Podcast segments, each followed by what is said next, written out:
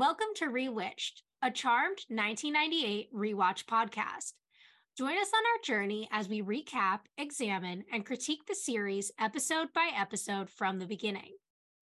We'll be keeping our podcast spoiler free, so we welcome fans, new and old, to join us in watching and reflecting on one of our favorite shows. Currently, we're on season two. I'm your host, Jess Sabanko. And I'm your host, Mia Sabanko. Now let's get into this week's episode. This week, we're discussing Season 2, Episode 22 Be Careful What You Witch For. It originally aired on May 18th, 2000, and had 5.01 million viewers. So, season two finale time. We made it to the end of season two. I can't believe we're here. I'll say more probably at the end and definitely in our wrap up episode. But I will say that I forgot how good season two is, and I've had such a fun time covering it. Honestly, me too. I don't remember it being this enjoyable, but we even had this discussion before where we've re- every episode has just been hit after hit, you know? Mm-hmm. So I'm I'm very impressed and I can't wait to discuss that in the wrap up for sure. Yeah. I'll also say that I always forget that this is the season 2 finale like this episode doesn't scream finale to me. Like there are so many finales, not to get into spoiler territory in this show that are so recognizable as a season finale. But I never think of this episode as a finale. Like season one, we have the death of Andy. We have that whole huge episode for the finale.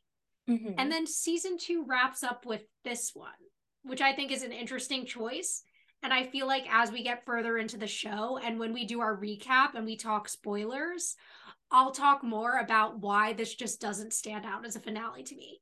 Not to shit on the episode. I liked it and I'm excited to talk about it, but I will definitely say it doesn't feel like a finale. I, I definitely agree. It's it's still a good overall episode, but not quite a finale like um like we've had before and like we will have in the future. So I, I definitely see where you're coming from. It is a good episode, but as a season finale, it's definitely an interesting choice. Yeah. But um, hey, let's jump in. Yes, let's do it. So we open and we're in some like cave or something. I'm not really sure what the location is. There's a circle and there are candles, and we see these men dressed in like these golden yellow robes with pentagrams on them are on the outside of the circle. And then in the middle, there's like this red glowing circle and a man standing there. One of the robed figures says, The council will remind you of the heavy losses emanating from this San Francisco. From what we have learned, all of the witches there have been turned. And the warlock says, I descend from a long line of dragon warlocks. When my father died, he left me two things the power of flight and a passion and hatred for those who killed him witches, and I will not rest until I put all witches to rest. And the guy says the council is intrigued. However, all who have used force on these witches before have failed. And then another guy says, There is another way.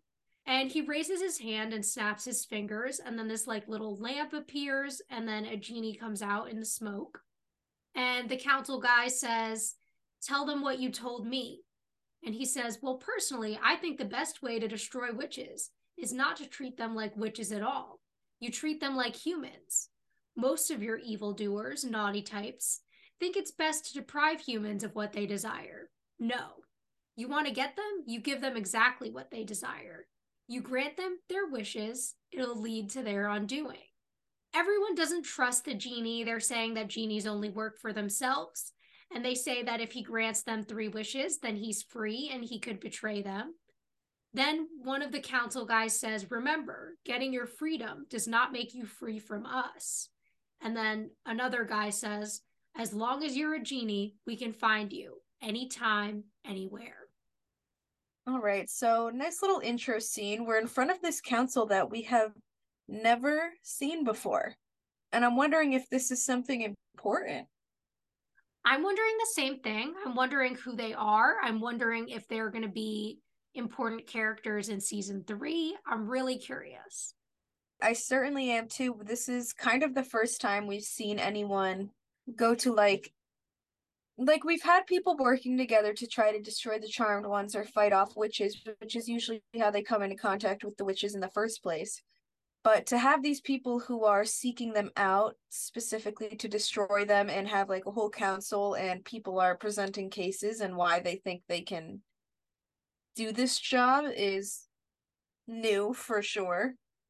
Yeah, and it's also making me wonder, kind of going back to the season one finale, is this the people who sent Tempus to Rodriguez in season one? Like, are they the same council?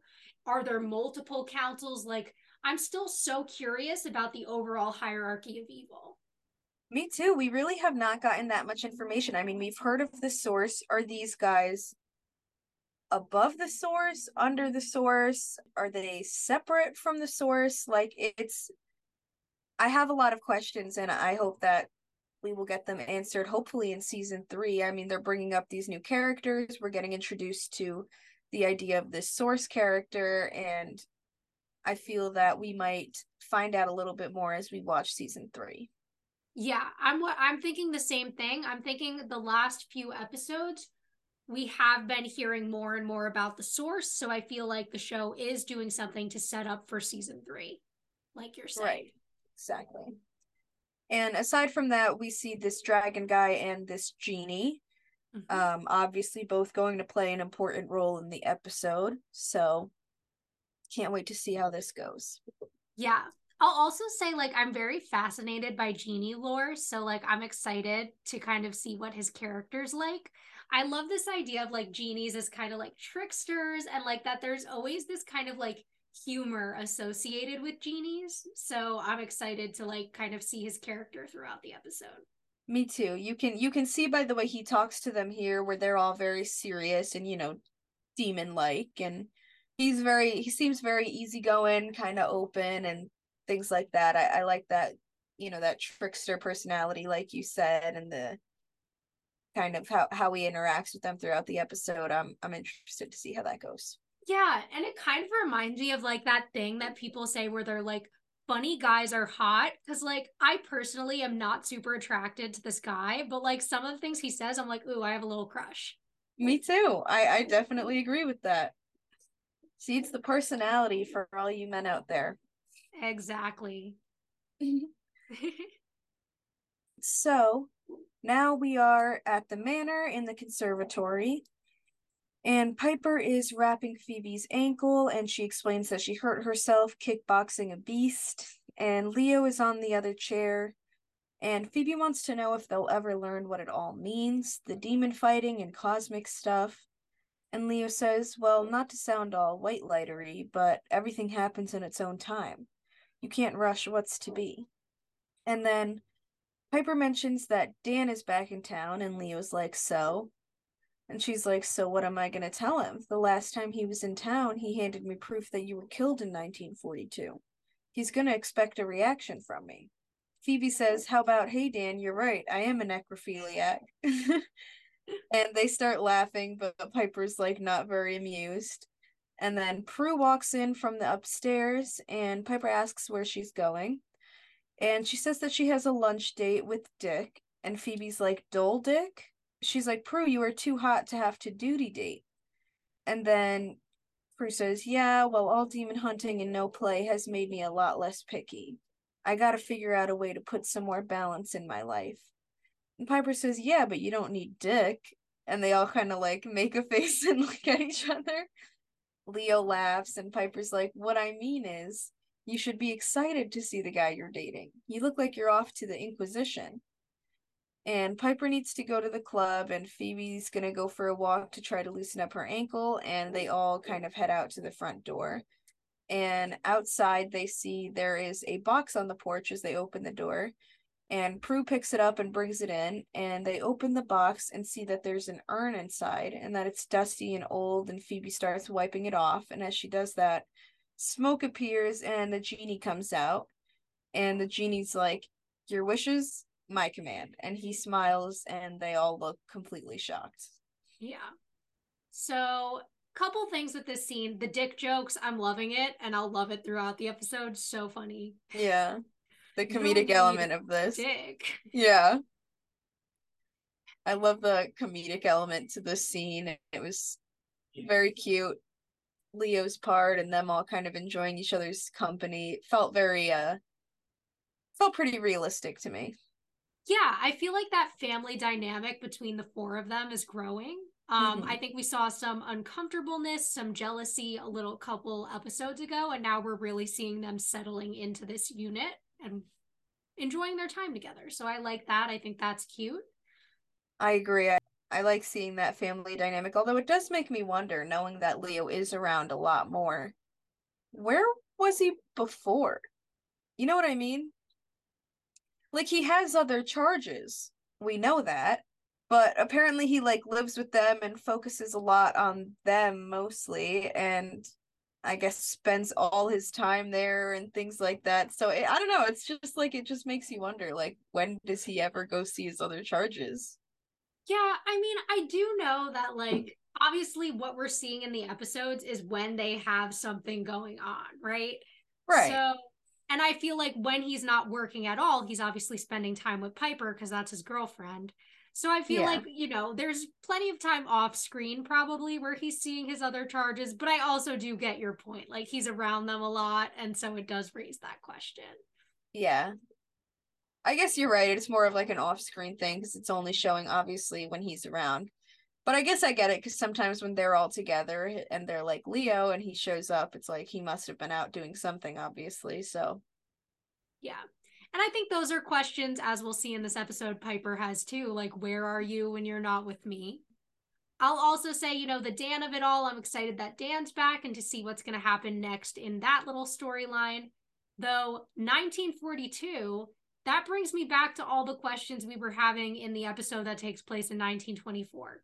Because this means that at the like that Leo was probably born, if we're saying he's 18, he died in 1942. That means he was born in 1926. If I'm doing my math right. I think so, yes. No, it means he was born in 1924. So he literally had to have already been dead or died during that time period that his other life was apparently part of. Yeah, so it seemed like his past life died either that year or the next year and he was born that year and died in 1942 his current self and didn't move on to a new life because he became an angel i guess. Yeah all right writers guess leo is 18 i guess confirmed yeah i guess it's official that he is 18 years old so that's interesting. Let's see. Um, anything else here? I mean, obviously now we're getting the setup of the genie being with the charmed ones, and we'll see where that storyline's gonna go. Exactly. So then we have the theme song. Afterwards, we're in the living room, and Phoebe's like, I don't get it. You've been stuck in that bottle for 200 years. Someone finally sends you to us, and you have no idea who licked the stamp. I kind of find that hard to believe. And Prue's like, What? And a genie standing in our living room wearing that, offering to grant us each a wish, isn't? And Genie says, Well, I don't get it. You win the lotto and you're asking for explanations. Piper says, Actually, we'd just like to know who to send the thank you note to. And he says, All I know is that you rubbed and now I serve. And it's like, All right, another dick joke in this episode. Yep. and he sees that they have like snacks and he starts talking about how he'd love to taste food just once and leo tells piper that he doesn't trust him he says genies are tricksters by nature they can and will do anything just to be freed and the genie's like what are you the butler and he starts saying that they should make wishes he says, No wishes, permanent house guest. And I snore. I make phone calls I can't even pay for. You think I'm going to be putting the CDs back in their right case? No. He gives them like some space to decide. And then Piper asks Leo what else he knows about genies. He says, Well, they're not evil by nature. They can't harm you unless you wish for something. And Prue asks what's so dangerous about a wish. And Leo explains that there's always a catch, an unseen consequence. For example, say a man wishes for a car, The next day, his dad will die and he'll inherit a car. Phoebe tells Prue and Piper to get on with their day and that she'll stay with the genie and look in the book for some answers. And then there are some like ableist comments that go on about her ankle, and then they leave.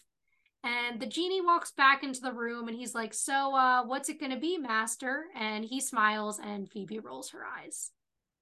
So I kind of like this, them having their little, you know, this is our discussion scene, kind of talking about what's going on and Leo giving his input on the other information about the genies that he knows in his experience. So I kind of did enjoy that and them kind of being like, all right, well, we can't just sit here. I mean, what else is there to do? They might as well just go on and enjoy their days. Yeah, exactly. This scene has a lot of what I'll call like natural exposition. Like it's exposition that works so well into the storyline that you almost don't notice it. Mm-hmm. Um, with Leo kind of explaining the background on genies. Again, I think the genie's really funny in this scene. I enjoy his wit and I really like his interaction with the sisters so far. Yeah, me too. I definitely agree with that.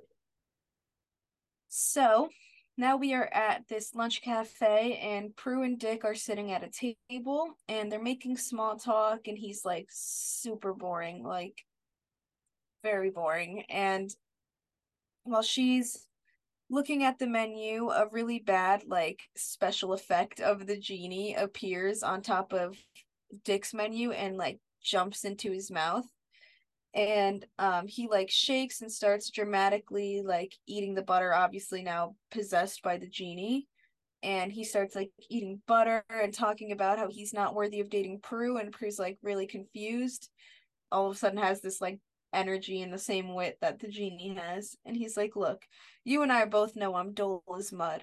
I can't help it. I know who I am. I know I'm not the guy you're looking for. The question is what are you looking for I mean, come on, how do we make it to date three when you really know I'm not the guy? And she's like, I don't know. I mean, at this point, I just feel like dating is kind of a job, you know? I mean, you get numb, but you feel like it's your duty to stay out there. I just want to feel excited by love again. I wish it was like it was the first time. And then Dick laughs and he's like, Your wish, my command and snaps his fingers, and uh, Prue's face starts glowing. So that special effect definitely could have been a million times better, but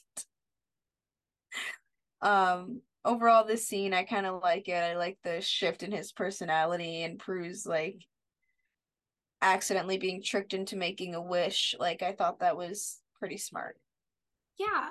I also really get what she's saying here I feel like a lot of times, and I feel like at your age, it's probably not something like you or your friends are experiencing yet.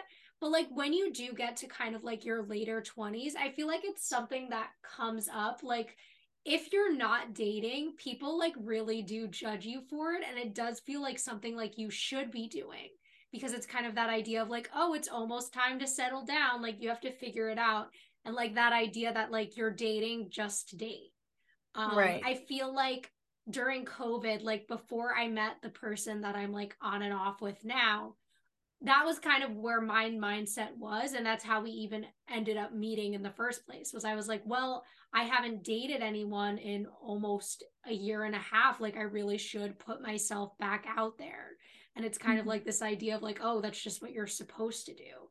And then you could end up, if you don't meet someone you actually like just dating someone for the sake of dating. So I definitely get what she's saying there and how like she does want to fall in love again. And like I really I want that for her too. So I'm like, yes, Prue. Thank you for vocalizing that. Yeah, no, it's definitely it's realistic and for sure relatable to I mean everything that she's saying. Obviously, like you said, not so much in my age range, but I can see how even though people are a lot more understanding about that nowadays, the pressure is still there and you still feel that desire and that need to kind of have someone after a certain amount of time and I mean, I know for Prue, we've kind of been waiting for something really to happen for her since Andy passed, you know? I mean, she went this whole season and what did she have Jack for a little, but that was more of a fun thing and there hasn't been too much and I, I do want something that and someone that she can actually enjoy.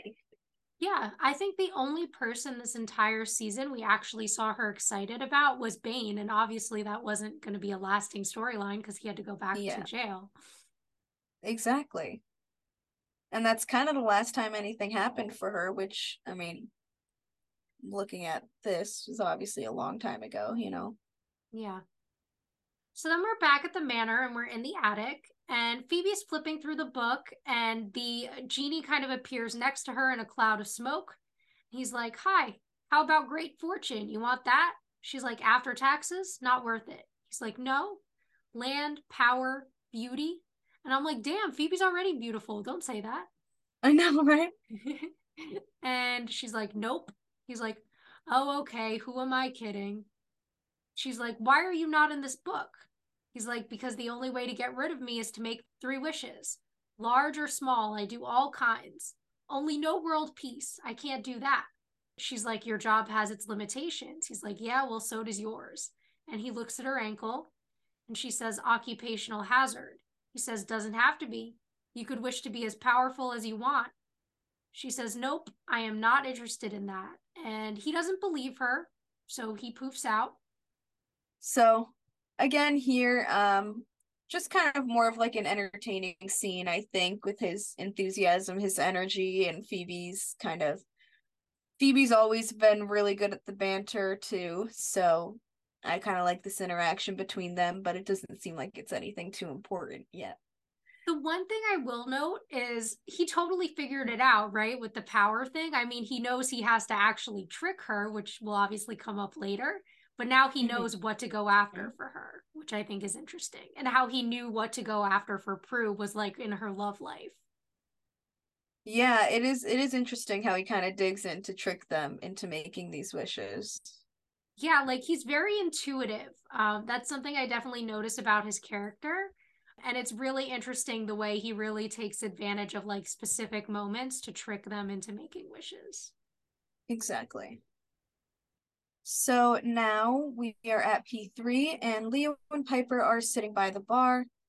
And Piper doesn't know what she can say to Dan, and she says that it would be easier if she could just be honest with him. Leo asks if he, what he really needs to know, and Piper's like, "Well, maybe it's about what I need to know. I mean, you've been watching me my whole life, and I don't even know where you spend yours." And he's like, "Well, if there's anything you want to know," and she's like, "It's not exactly about knowing. It's more about experiencing and experiencing it with you. I mean, you have no I have no idea where you go when you are about. Do you have a house, friends, a CD player? And he smiles and kind of laughs and he's like, It's not really like that. And then the door opens and Dan walks in. And he sees Leo and says, You've got to be kidding me, and immediately gets upset. And he starts to leave, and Piper's like, No, wait, and says that they should talk. And Dan goes, I don't think there's anything to talk about. Piper, it's your life. And then the genie poofs in and is kind of hiding by the stairs. And Piper turns to Leo and asks him to give them a second. And so Leo leaves to another room. And Dan's like, What did you expect from me? I'd really like to know, because at this point, I really don't know what to expect from you. I mean, how can you be with this guy after everything I found out about him? He's a fraud. And she says, Dan, I know who Leo is. I always have. It's not that I don't appreciate everything you. And then he cuts her off and he's like, Wait, I've spent all this time worried about you, worried about who he is, and you've known all along. And she's like, Well, it's very complicated. And he starts to leave, very upset at this point. And then the genie is giving him dirty looks. And Leo walks back in and Piper says he's right, he deserves to know, but what am I going to tell him? What am I going to do? I wish there was somehow I could just he could just move on with his life. And then the genie gets all hyped up and like whispers to himself, "Your wish, my command." And he snaps his fingers and poofs out. So this scene is really interesting to me. I really like the beginning part where we're setting up this idea that Piper's curious about what Leo does when he's not with her and her sisters, right? And that mm-hmm. it's not that she just wants to have a conversation about it. It's that she feels like she needs to be a part of that world, which I get. Um, I think that that's interesting, and it's obviously going to come up to play again later in the episode. Then, of course, we have the whole Dan and Piper interaction. And I totally get Dan's perspective here, you know, being upset that, you know, he's been worried about Piper. He went through all of this. And from his point of view, like, Piper knows that Leo is shady and doesn't give a fuck. So he spent all this time worrying and caring about her for no reason. But obviously, knowing the full story, we know that there's much more to that and that Piper does wish she could tell Dan the truth. Which part of me is like, why hasn't she in all of this just told him? But yeah, that's that's, that's definitely gone through my head several times. And um I do agree. I like, you know, like you said, the whole setup of Piper being or wanting to experience this world with him and Dan having no clue about any of this. But I mean, at the same time, no one asked you to do that, Dan. But I do get why you did and why you're so upset right now. But it, it's kind of hard to acknowledge it from both perspectives because you have to understand he's got no clue. And on Piper's end, she kind of has this thing that she really can't explain to him, you know? Mm-hmm. So it's just a complicated situation. And I'm also wondering just like what uh, did they did they plan to meet there or something That's or did he just show up to too. her club if and they like, planned it then why was leo there like you know what i mean i was gonna say the exact same thing i'm like yeah because if it was a planned meeting wouldn't she have just told leo to leave but if it wasn't why did he look for her there and not at the house like i just have questions yeah and like just show up randomly yeah like you guys aren't together call first I think it's a little unrealistic in a jealousy perspective. Like, what guy would be like okay with all of this? You know, like Leo's real understanding here. If my man was talking about, well, I just want to talk to her, give me some time alone with her, I just need some space to think, and I saw her him being so concerned over someone else or whatever, like, nah, I'd take that shit kind of personal. Not gonna lie. That's true. And just a couple episodes ago, we did see like Piper super jealous of like Leo's wife.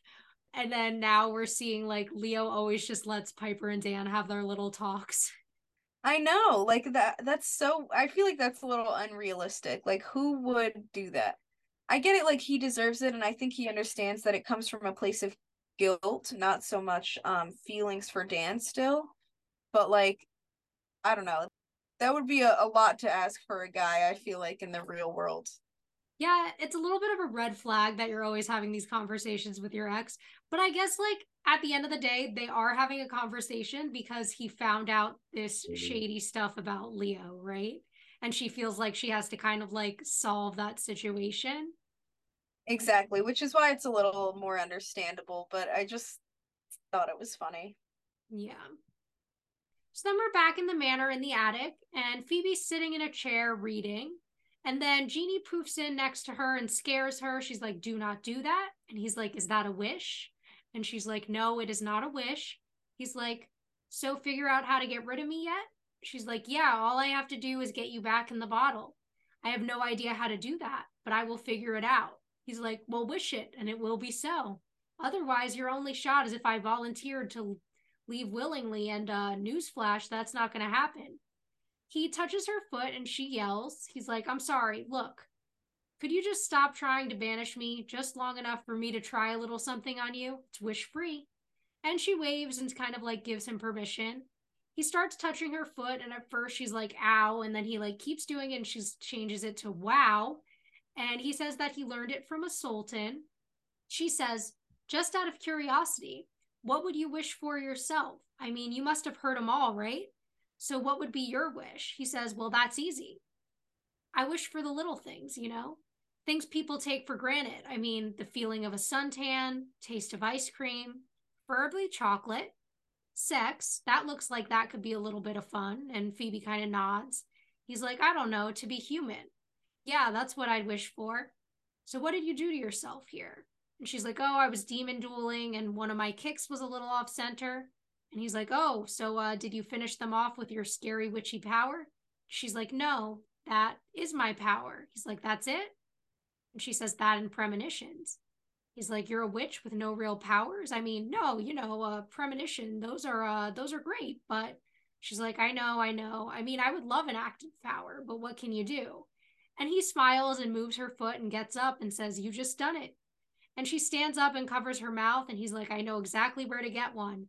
And he tells her that it was a wish and snaps his fingers. Then his necklace disappears, and he's like, "And that's three. I'm free." She's like, Three? That wasn't even one. And he says he's gone and walks away. And she's like, If you're free, then where's my power? So I'm going to argue that Phoebe did not make a wish. I was thinking the same thing. She really didn't. That's not, a, I would love to. That's not a wish. Like the other two literally said, I wish. So I'm like, yeah. I get it. But Phoebe literally didn't. Yeah, so I don't I don't get it. The fine print of these wishes. No, literally, because then that means I could just be sitting there and be like, oh, I would love an ice cream right now, and now I just made a wish.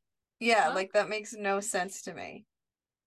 I don't think that she made a wish, but I guess that was kind of the best they could do because Phoebe was the one with him and had to be the most careful kind of thing yeah, I guess it makes sense, but I'm also just like they should have just had her slip. Like it would make more sense. Much more sense, yeah.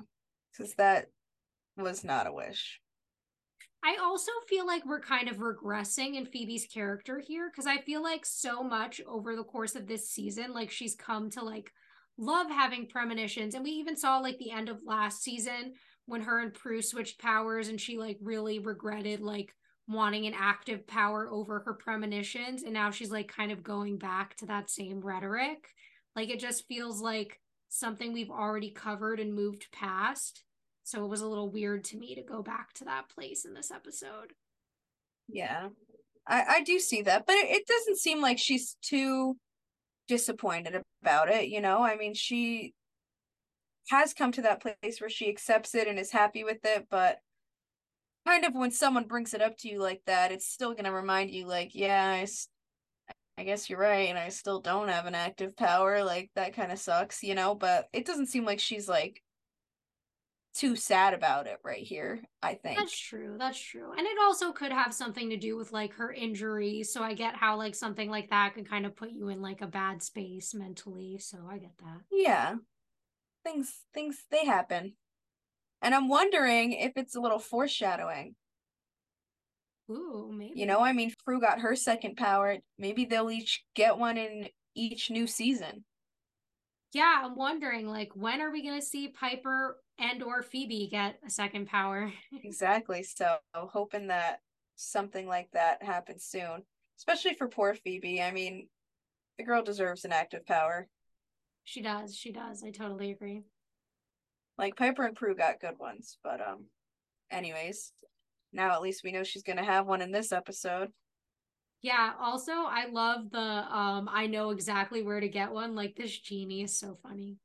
I know. He's he is hilarious. I love the wit and the way everything went. Felt pretty good to me. Yes. So now outside the manor, Piper and Leo pull up in the Jeep, and Dan is on his lawn with some guy shaking his hand. And Piper walks over, and the guy walks away. And we see that there's an SWA property sign in the lawn. And Piper asks him about it, and he says that he decided to take a job in Portland. And he says, I think it's just time that I move on with my life, don't you? And he leaves, and Piper looks a little shocked and then kind of sad and she walks back over to Leo and she's like, Something's not right. And he says, Well, it's probably for the best. And she's like, No, something he said when I asked. And then all of a sudden we hear tires screech and a BMW pulls up to the house. And Prue gets out and runs up, and she has bangs and braces. And I mean, she looks the same age in the face as she actually is, but you can tell they're trying to make her look much younger here and she's like, Piper, check it out. So the valet guy said that this cool ride is mine. Can you believe it? And then she's like, Ooh, who who's the cute boy? And Piper's like, Prue? And she's like, Hey, are you okay? I mean, don't take this the wrong way, but you're looking kinda old. And she's like, Yeah, and you're back in braces. Then Piper and Leo look at each other very confused, and Phoebe calls for help from the inside, asking if anyone's home. And they all run in, go up to the attic. And up there, they see that Phoebe is floating in the air and can't seem to figure out how to get down or how she got up in the first place. Prue starts giggling, and Phoebe is like waving her arms around and struggling. So, some interesting um, wishing going on here. So, we see that, you know, of course, Dan is moving on by leaving San Francisco. And, you know, Piper picking up on it there is interesting. So, I like the way I've seen this a lot with her character throughout the season. Like very minor things allow for her to pick up that something's wrong. And I think that's part of the intuition that all the sisters have. So I liked that. That felt good to me. And you know, the proof setup here, like you said, obviously they couldn't de-age Shannen Doherty. They didn't really have the technology they have today yeah. to do more of it. So they just kind of dress her up to make her appear younger. And overall, I mean, it's fine. We can tell because she has different hair and braces that she's now a teenager, right? Yeah, no, it wasn't an issue. It's just funny because you can totally see that it's not the case. Yeah. But yeah, like you said, uh, I like that it shows throughout kind of the intuition that they have. I feel like we noticed that a lot. And it didn't feel very out of place here. Like it felt right that Piper's like something's a little bit off. And then Prue's issue, and we're kind of seeing all the consequences consequences happening all at once. Yeah, exactly. And of course, you know, Phoebe's power. Exactly. So we're still in the attic, and Leo's kind of floating up and hugging Phoebe to like bring her back down to the ground. And Prue's like, that is so totally cool. So do I get a power when I get old too? And Piper's like, okay, let's get something straight. We are not old. We are just older than you are right now for some reason. And Phoebe's like, wait a minute, exactly how old are you? She's like 17. And Piper's like 17. Prue was a nightmare at that age. Why would she wish for that? And Leo says she probably didn't. She probably wished for something she could only get by being 17, which explains why she has no memory of being older. And Phoebe starts saying it's weird and then floating up again as she lifts her arms. Leo pulls her back down and tells her to keep her arms down, and she agrees. Then Piper says to Prue, Are you sure you don't remember anything about witches, genies, Dick? And Prue's like, No, but it sounds totally bitchin'. This is such a cool book. What is it? And Piper's like, I'll tell you when you're older. Let go of it. Stop it. Stop it. And Leo's like, You guys have another problem. At 17, Prue didn't have her powers yet, which makes you guys more vulnerable. Piper's like, Yeah, especially if whoever sent the genie is a demon or something. Then we cut downstairs and see the dragon warlock bursting through the doors, and he's like, Where's my power? I want it back. And then back in the attic, Phoebe's like, Who is that? And Piper's like, A demon or something. And she turns to Prue and she's like, You stay here. And then Piper, Phoebe, and Leo all head down the stairs. I kind of like Prue's like younger self energy. It does feel a bit like overplayed, but I do love it, you know? I, yeah. I think it works. I also feel like a lot of the things we've seen about younger Prue recently in like season two episodes kind of conflicts with some of the stuff we heard earlier. Like I think mm-hmm. we always heard that like Prue was so responsible and like she had to sacrifice her childhood to like raise her sisters. But now we keep seeing like that Prue was actually a rebellious teenager, both at like 17 and like 20. So I'm like a little bit confused. Yeah, it is uh a little confusing to me. I was thinking that too. I mean, her being a nightmare at that age, like they say, but she was always represented like had to be the very responsible one, never really had a chance to do that. Um, but I, I wouldn't say that at 20 she was portrayed as a rebellious kid. I mean, just that she had some issues and was in a dark place at that time. But wasn't she also kind of like, you know, like trying to get away and like no, maybe maybe I'm wrong. Maybe yeah, I think it was it. I think it wasn't really rebellion. She, it was more like she wanted to go to college somewhere else and Grams wouldn't let her and I think it was just hard for her, you know, like wasn't being rebellious, just wished that she could finally grow up and do something with her life as an adult, you know? Yeah, that's fair. I also, as we learn more of Prue's 17 year old backstory, we'll point out some other things that don't yeah. add up to me about things we already know about Prue, but we'll get there when we get there. Uh, I think I, I already know, and I have something to say about when we get there too. Yeah. I'm excited to see what happens with Dragon, how they get out of this, and kind of worried for them because they are vulnerable now that Prue is not only 17 but doesn't have her powers. Yeah. And I also will say, you know, I know I brought it up last scene, but I think it's funny that he stole the power from the dragon. demon. yeah. Yeah, no, that was that was hilarious to me.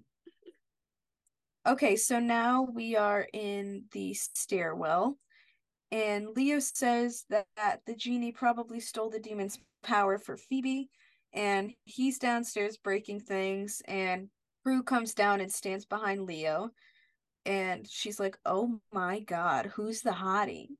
And Piper says to get her out of here and Leo starts bringing her upstairs. And then the warlock breathes fire at them and Piper freezes it and him. And Phoebe and Piper walk down the stairs together towards the dining room. And Phoebe decides to fly him out of there and dump him somewhere else. And so she lifts her arms and flies out, grabbing him, and the fire unfreezes and burns this painting that's on the wall. So, something about Prue's characteristics, like the way they have her so boy crazy, it makes her feel a lot younger than 17 to me. Like, I think of her yeah. more as like 14 or 15 because of some of the behaviors they're giving her. Yeah, I'm I'm guessing 17 was kind of like this the furthest they could stretch it kind of thing but like it does feel like a very young kid or preteen, early teen kind of thing to be that obsessed. I mean, e- even at 17, you're kind of like towards the end of high school looking for college. And I mean, not that you're grown, but a little more grown than acting like that, I feel like, you know? Yeah, like this feels like freshman year of high school as opposed to like junior or senior year of high school. Exactly. Yeah, I definitely agree. Um, anything else to add about that scene? Just, you know, the plan to kind of just like dump him somewhere is pretty smart. So, yeah, I mean, what else can they really do? you know, just yeah. get him the fuck out of there. Exactly.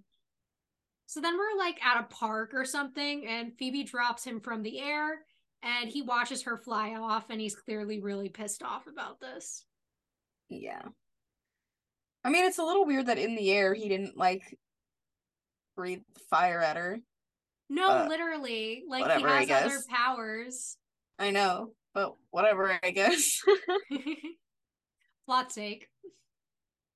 So then we're back at the manor and we're in the attic. And Leo walks in and says that Prue is in her bedroom looking through her clothes. And Piper's like, nice to see that some things never change. And I liked that. I liked that little hint because I've always talked about how Prue is like clothes obsessed and stuff. So yeah. I liked that. Piper's looking in the book and she thinks she found him, the dragon warlock. And we see in the background of the windows, Phoebe is floating past outside and like calling for their names, but they don't really like see or hear her. And Leo says that they need the power of three to vanquish him. And then we they kind of start to notice something, but that's when Phoebe comes crashing through the window and her hair's all messed up. And she's like, flying is awesome. It's the landing part that's a bitch. And Piper asks Leo how they fix it. And Phoebe says that they need to get the genie back in the bottle. She says it's the only way to undo the wishes and make everything back to normal. Then Leo says that they need to find him, and Phoebe says that he has a thing for food. Maybe he'll be at that cafe where he found Prue. I think the connection there makes sense, you know, her mm-hmm.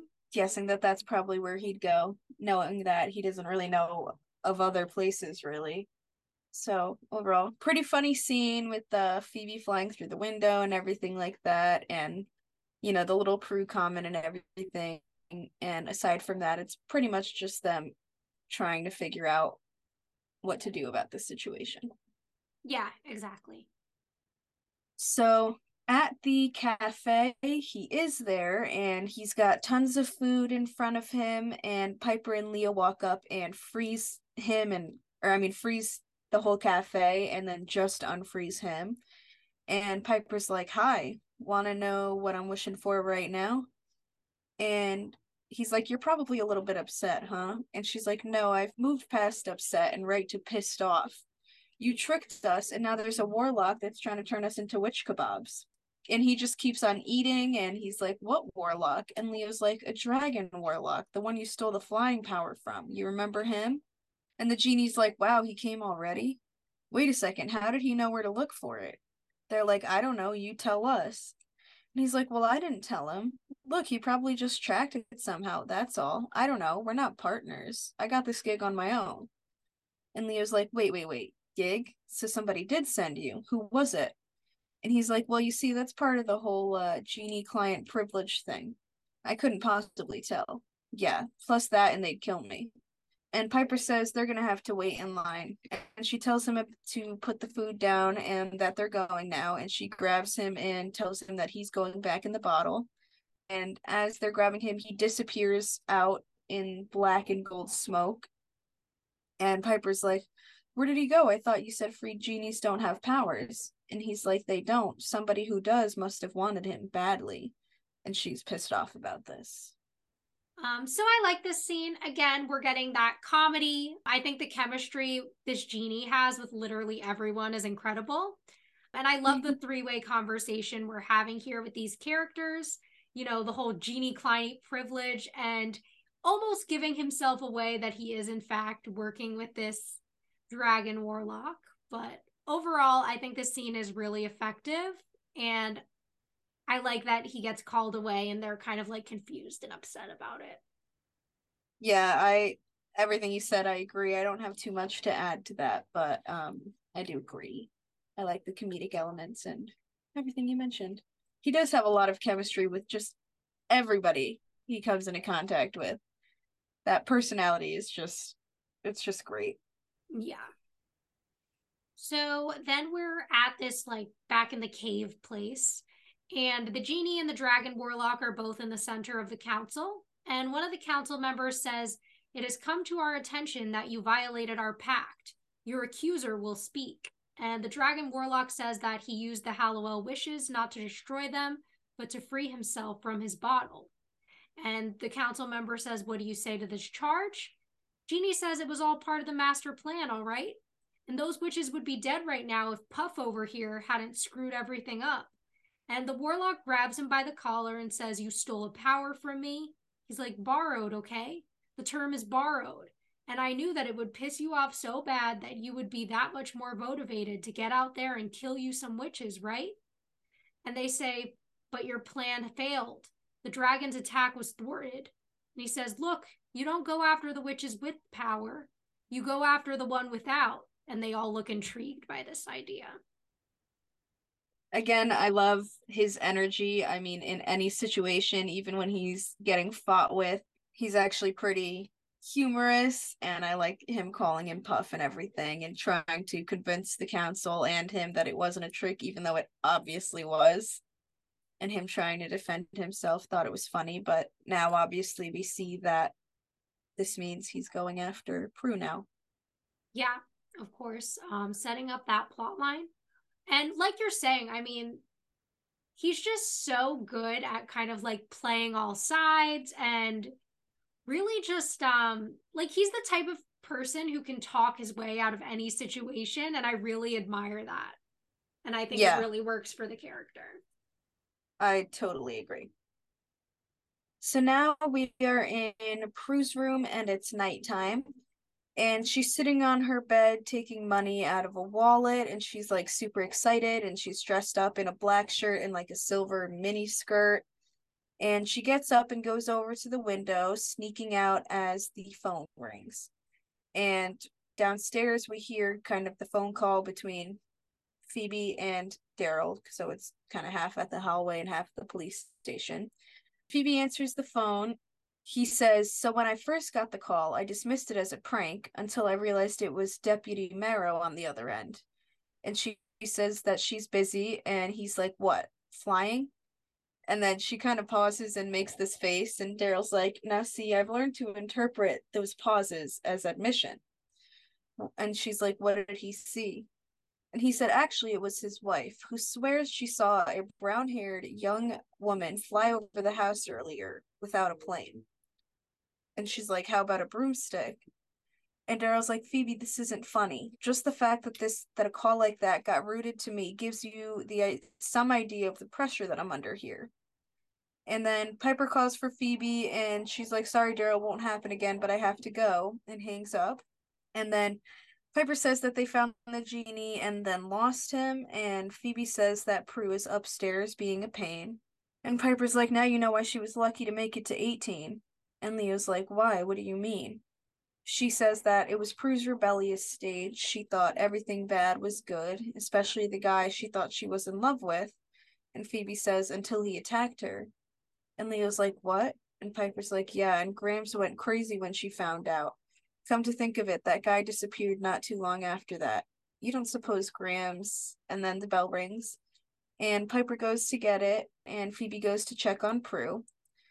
And she opens the door and sees that there's a really old guy at the door and figures out that it's Dan because he says, Piper, why the hell is this happening to me? And Phoebe runs up to her and says that Prue snuck out, and she's like, Phoebe, this is Dan. And they're like all just shocked about everything going on. Yeah. So I guess let's start with Prue. Um, I love this scene. It does feel very teenage. Again, it does feel a little bit younger teenage, like we were saying last scene, which I think is an issue that comes up sometimes when adults are writing teenagers. yeah. Whatever. This is how they view them. Then we have, of course, the Phoebe and Daryl phone call, which I think is funny again, we're getting that idea that all the weird things are always coming through to Daryl. So obviously, it's still affecting his career working with them. Yeah, and that's another one that I was saying about how we never find out any kind of answer to that. She's just like, "Oh, sorry, bye." I was saying yeah. that last episode. Um, poor Daryl, the way he just kind of gets thrown to the wolves Literally. And I like how his appearances in the last two episodes have literally just been phone calls. No I know. scenes for him. Seriously. Hope to see you back for real in season three, Daryl. Yeah. Um, then to I get to the scene where they're discussing Prue, I have a lot of comments here. Okay. Yeah. So first of all, we got this idea that's come up before, and Piper literally said it earlier this episode hasn't Leo supposedly been watching them their whole lives? Shouldn't he know that Prue had this stage? Oh yeah. It's like asking these questions like he wasn't there. That's so weird. Yeah. I never even thought of that. That hit me. The other thing, okay. So weren't Prue and Andy high school sweethearts? Thank you. That's exactly what I was going to say. That was exactly what I was thinking when the scene came up. I knew that's what you were talking about when you said you had some confusion earlier. I know. I'm very confused about that. Like, we know for a fact they went to prom together. Yeah. That was stated. So, like, if Prue, like, this flashback had her at 14 and she had some guy she dated before Andy, I could totally buy it. But, like, this having her at 17 when we know canonically she was dating Andy, confusing. Yeah. Does not add up to me. That's what I was thinking too. Also, Prue was like assaulted, and we're just gonna move past it like it doesn't matter. We're just gonna casually throw that line in there. I know. Until she was attacked. Well, I mean, obviously Grams did something, which I kind of like. I love that they kind of threw that little thing in there where they're like, you don't suppose. that I did enjoy. I did too, but it's just like, are we just so like casual about teenage girls being like attacked that we're just like, whatever, we'll just mention that, but it'll never come up for her character again. She'll never deal with this trauma. It just happened for plot's sake and we'll never talk about it again. Yeah. Yeah, we never we never do, do we? No. They do they do that quite a bit, it seems like. It's like let's just throw in violence against women to have something in the backstory for no reason. Like I really didn't like that. Yeah, I know. It was like a kind of a random thing to come up with just to make this happen. I mean, they really didn't have to include that just because like oh she was 17 got attacked by some guy but like I mean, we know she's gonna get attacked by dragon or whatever, but is that like them foreshadowing that or I, I don't like, like you know what yeah. I mean? There was no need. Either way, she's teenage. We've already seen that she's boy crazy. I feel like like when we see what happens in the next in the next scenes, like I don't know, yeah. it just it was it like just felt pointless. He could have stood her up, he could have dumped her, he could have done a million things that were not assaulting her. Yeah that like and it also just had upsetting no... to a teenager. Yeah, and it just had no relevance to the situation at all. I don't know. It didn't feel necessary. Yeah. Totally agree. Um, Anyways, and then the Dan of it all, he's really moving on. He's moving on to death. Seriously, moving on to the end. Like Jesus Christ. Talk about consequences. Literally. So then we're on the street, and Prue is driving and listening to music. She's like having a good old time. Then we see the dragon warlock is standing in the street. She stops the car, and he walks up over to the window and he's like, How about a lift? And she smiles. So, oh boy, we know where this is going. Yes, we do. Or Prue. Stay away from those warlocks, baby girl. Seriously. Gotta keep your eye out. All right, so back at the manor, Piper is trying to call Prue, but she's not answering. And Phoebe says that maybe she can try flying around to find her car. But Piper's like, you can't control your power that power yet. And Phoebe's like touching Prue's things, trying to get a premonition. And she's like, why can't I get a premonition when I want to? If I had a wish right now, that's what it would be. And then Piper says, At least your wish isn't hurting anyone. Look what mine did she says that's not your fault. And Piper's like, Dan is aging because I wished for him to move on with his life. He would be fine if it wasn't for me. It's bad enough the wishes are biting us in the ass, but not him. This shouldn't be happening to him. And then Phoebe says, We have to find the genie. It's the only way to save Dan and Prue. So here again with Piper's guilt, I mean, here it's a little more warranted. I, I definitely understand the way she feels and kind of why she's so upset about this happening to Dan. Yeah, I definitely see kind of like her care for Dan is so evident throughout different episodes, but especially here. And just the way that she does carry that guilt, like you were saying, is really effective for me. I mean, we're not establishing too much in this scene other than the fact that they are, you know, trying to figure things out. But I do like the scene and I do understand both of their feelings in it. Yeah. So then we're at the park, and Prue and the Dragon Warlock are sitting in her parked car. And Prue's like, You don't have a name? He's like, Well, I go by a lot of names. Depends where I am. And he's like stroking her face. She's like, So why are my sisters scared of you? Why did you come to our house today?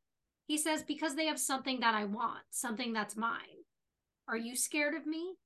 And she laughs and he smiles and she says no. They start kissing and then her phone starts ringing again and she asks him how to turn it off. So he does. Then they start like making out and then he gets really aggressive with her and his eyes turn red and his voice gets all deep and he asks, Are you scared of me now? And she screams and gets out of the car and starts running away. Then the genie appears and when Dragon gets out of the car, he's like, won't be too long until she calls her sisters to come and rescue her. It's the perfect trap. And Genie's like, You didn't hurt her, did you? Because I thought I heard screams. And he says, You've spent too much time with humans already. You're developing a conscience. And then he grabs his neck and he says, If you want your freedom, you do exactly as I say. And then he walks away. So, I mean, what exactly did he think he was gonna do. Like he knew that his intention was to kill the witches. So why yeah. was he like, you didn't hurt her, did you? Well, because I I mean, he... I get it, he's slowly developing the conscience.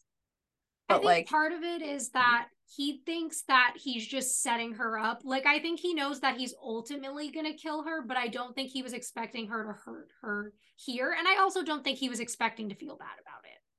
Yeah, I think now that he actually has some emotion as a human, he is realizing that he cares and I guess I guess you're right, but it it is kind of like, I mean, what did you expect? You know? Yeah, no, I agree with you. But I Um, thought this scene felt pretty realistic, him kind of trying to lure her and her falling for the bait, thinking that it was, you know, something like that. I like, you know, the whole phone scene about her not knowing how to work it because they didn't exist at that time, you know?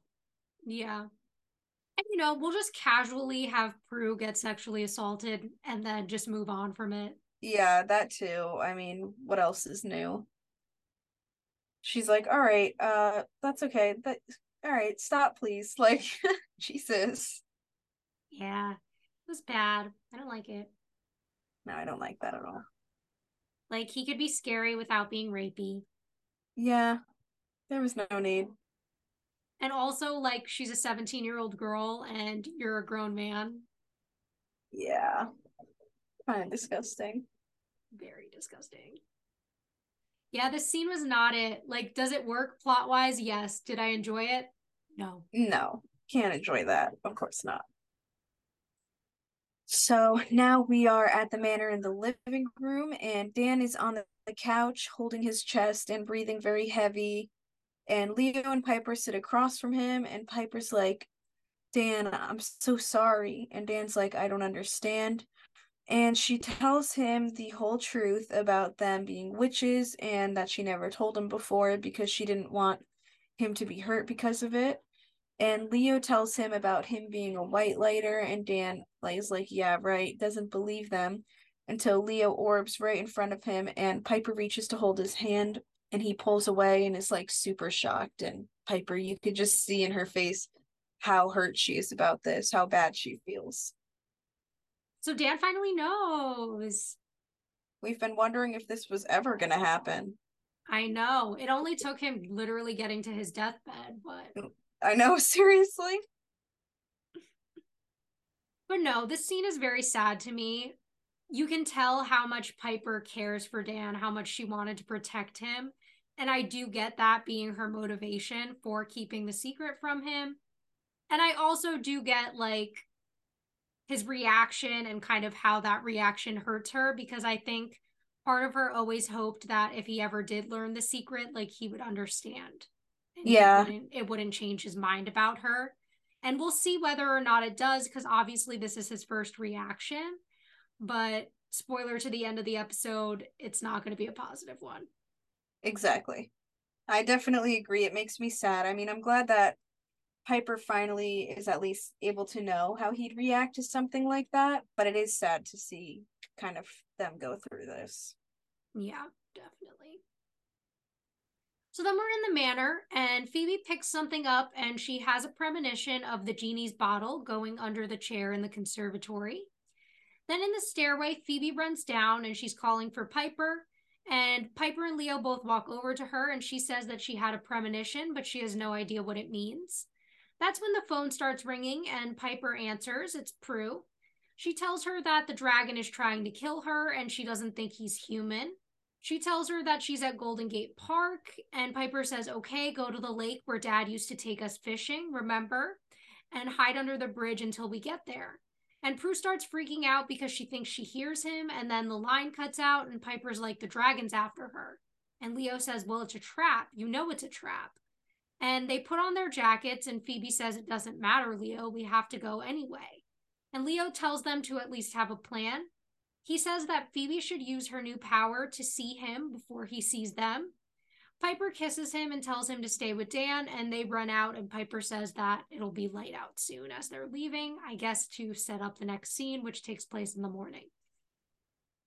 When exactly did their dad take them fishing? Um, good question because wasn't Piper like three when their dad left? Yeah, that's what uh I, I mean, I guess he could have done that, but like when they were really little, but for them to remember it, Piper's like, remember? Like, no, why would any how could anyone remember that at that age? I guess Prue would remember, but why would Piper?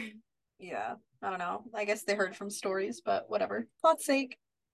Prue's emotion feels very real here, you know, as like a teenager's would and her fear and everything and them wanting to go save her like this this moment felt pretty uh realistic to me and it was nice overall. Yeah, no, this is a very genuine scene. It's a very sisterly scene. You know, we see that Piper's, I mean, Prue's first reaction is to reach out to Piper. So that really works to me. I get her like freak out the way she's acting, all of that after what she's been through reads really strongly to me. And I really commend exactly. Shannen Doherty's acting in this scene as well. Exactly. That's why I'm glad that they gave it more of a reaction and more of the trauma that it did deserve and that things like that do bring, you know? Yeah, exactly. I just hate because, okay, if we were going to have an assault storyline, I'm not necessarily saying that that's a horrible thing. Personally, I think that it's an overplayed trope in a lot of things, and that's why I don't usually love those types of storylines. However, if they were actually going to do something with it and we were sometime later going to see Prue kind of talking more about what happened to her when she was 17 or it was going to go somewhere, I wouldn't have an issue with it. But it being right. a throwaway storyline that's used just to have Dragon also assault her is like upsetting yeah. to me. That eh, that's exactly what I mean with Dragon assaulting her too. That we didn't need that first, oh, this happened to me before story for him to do that. You know what I mean? Like he could have done that and we could like you said, obviously I would have hoped that it would get acknowledged more. But again, we didn't need that background for that anyways. You know, like it would have been not understandable, but it still would have made sense without that. Yeah. You know what I mean? Him doing that or attacking her at all. Yeah. So now we are at the park in the morning, and the Jeep pulls up and they get out. Phoebe flies up over the park, and Piper starts walking. She hears Prue calling for her and running towards her, and she tells her to be quiet and go back. She's like, you know, so before Dragon sees her. And then the genie grabs Piper, and Dragon grabs Prue as they're trying to run towards each other. And Piper's like, What are you doing? Let me go. And he apologizes. He's like, I'm so sorry. And then Dragon pulls out a knife on Prue, and Phoebe spots them all from above and starts heading down. And then, as Phoebe's coming down closer, Dragon stabs Prue in the back, and Piper is screaming and crying, and Phoebe drops to the floor, and she's like, No. And then he throws Prue down, and Piper breaks free from the genie and freezes Dragon as he's tr- going to try to get his power back from Phoebe. Um, and then they both run over to Prue, and Phoebe's like, What do we do? What do we do? Freaking out. They're both crying, and Piper says Leo can heal her and is telling Phoebe to go get the car, and she goes. And Piper is holding Prue in her arms, and Genie's like, Oh my god, what have I done? and that's the end of that scene. It was very, very intense, very well played. Like honestly, almost made me cry. Yeah, no, this is one of the strongest scenes in the episode. I think it's really well done. I think everyone does a has a great performance in this scene. I think it works. It feels very logistically sound. And I really like this change in Genie that we started to see a little earlier and this obvious guilt that he's feeling for exactly murder here yeah i i agree I, I like that we kind of see that shift in him once his humanity came along i mean we knew from the start he wasn't technically an evil guy but he was one of those neither good nor evil. He just kind of does his own thing. You know that's kind of the vibe we got from genies. So yeah um, like he was just selfish. He wasn't evil. Exactly. And now he's got that regret now that he has emotions and feelings and thoughts like of, you know what i mean of humanity i guess and we can see that shift in him and it it is nice to see that so then we're at the manor in the kitchen and piper and phoebe are carrying prue in and calling for leo they put her down on the floor and leo's like what happened and piper's like never mind just heal her and he starts trying, but it doesn't work. And Piper asks why, and he says, I can't heal the dead. And everyone's crying. It's just yeah so sad. Pretty intense moment. Um, I don't know why they didn't call for Leo in the car or right there in the park, but I mean, okay, I guess. Just you know, drive her home, let her die on the car ride I know, like you guys could have just called Leo and been like, Leo, like you know that that's how you get a hold of him. But all right. Yeah. Felt a little weird, but I get it for the drama's sake, and it still was a pretty emotional moment. Yeah. So now in the conservatory, Piper and Phoebe are crying, and the Le- Leo walks in with the genie, and Phoebe's like, "What the hell is he doing here?" And Leo says, "Wait, just hear him out. He may have an idea." And the genie's like, "Listen, I'm so sorry. All I ever wanted was my freedom. That's it. That's all I was thinking about. Look, I'm just a genie." And Piper's like, "Get to the point." And Leo says he's willing to give up his freedom go back in the bottle and reverse the wishes. He said uh, it'll return everything the way it was. And Phoebe says, even Prue. And he says it should. I mean, teenage Prue is the one that got killed, not adult Prue. And Piper says, How do we know this isn't just another trick? And Leo says, Well, if it gets Prue back, you'd have the power of three to vanquish the dragon. What have you got to lose? And Piper and Phoebe look at each other, and Phoebe opens the bottle and Genie moves towards it, claps his hands, and rubs them together and poofs into the bottle. And then Phoebe tries to fly and nothing happens. So obviously that worked. And then in the kitchen, we see Prue's body morph back into her adult self. And in the living room, Dan wakes up and is young again, and Piper and Leo are there. And she's like, Oh my God, Prue. And runs to the kitchen to see Prue, and Leo follows her. In the kitchen, we see Phoebe holding Prue, and Piper says, It worked, Dan's. And then Phoebe's like, No, it didn't. And Leo says, All it did was turn her back into adult self, her adult self. It didn't save her. And Piper says, Wait, Genie's back in the bottle, so if we can get him out, we have three more wishes, right? And Phoebe says, All we need is one. So this is a heartbreaking moment, um, seeing that it didn't save Prue. Yeah, it definitely is. I, I mean, they all play the emotion in all of these scenes really well. We kind of see that, you know, sadness when the genie comes in, him willing to do that for them was very sweet, very emotional, and um, everything transforming back to the way it was and still not being enough was definitely sad to see. Yeah, and I mean, even that entire scene where they're talking with the genie is really strong. I like the way that both Phoebe and Piper react towards him and kind of Leo playing the mediator there. I felt like it was really effective, well written, well acted. I enjoyed that a lot. Agreed. So then we go to the conservatory, and Piper runs in to get the genie bottle.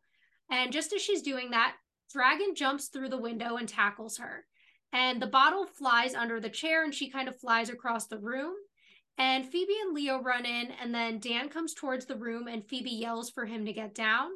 That's when dragon turns towards him and breathes fire. Dan runs away. Phoebe runs over and kicks dragon and he goes to breathe fire at her but leo pulls her out of the way. They duck behind this wall together and he falls into a plant.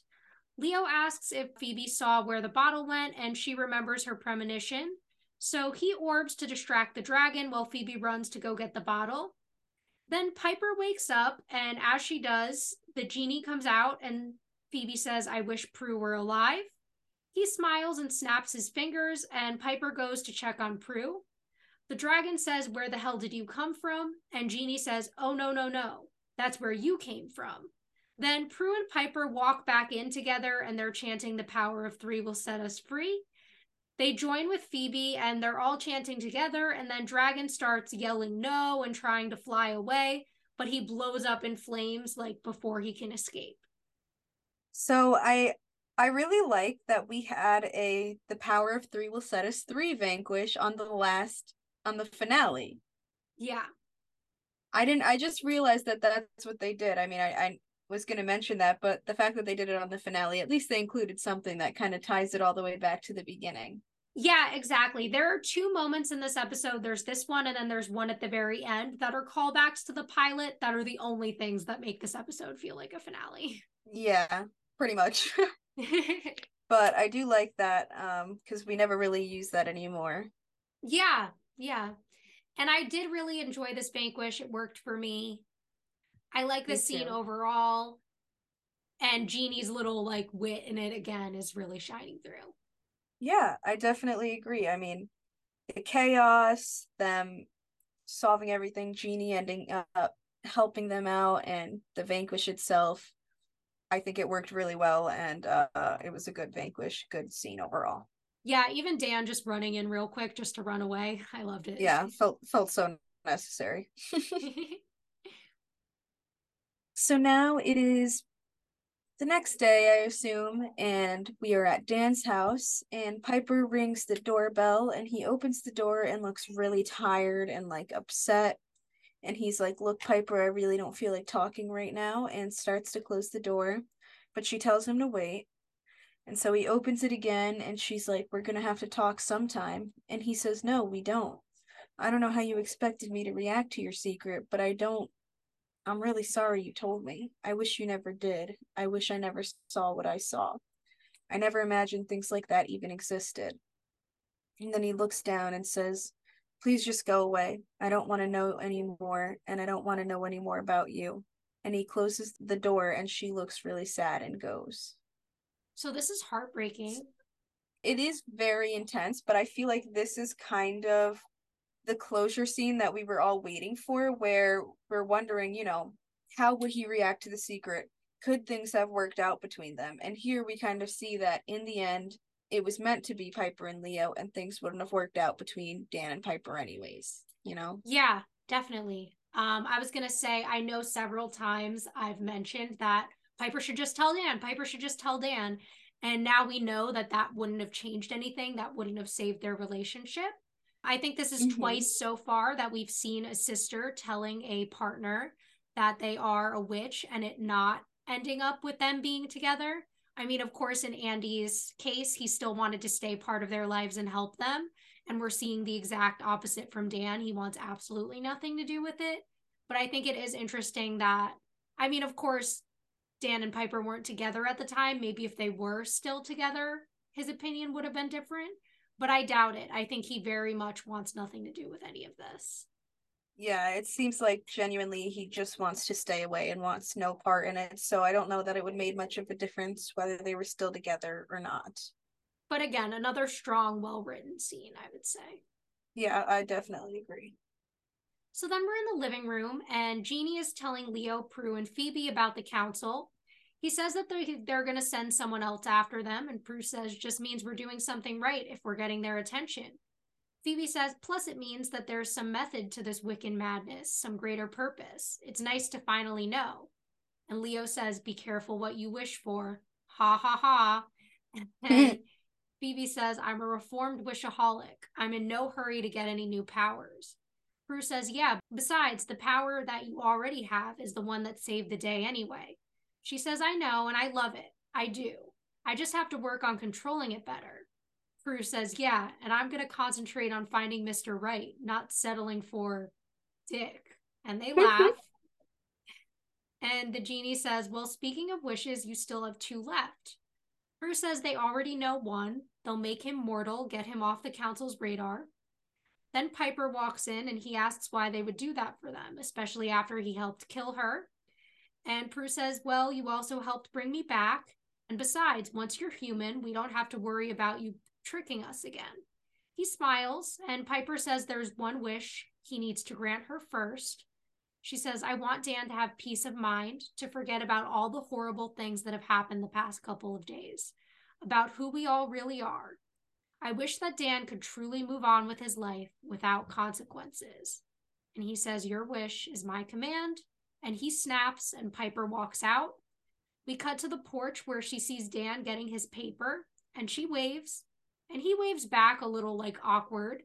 Then the genie walks out next to her, and she says, No tricks, right? He says, No tricks, I promise. I've got no powers. And he walks away.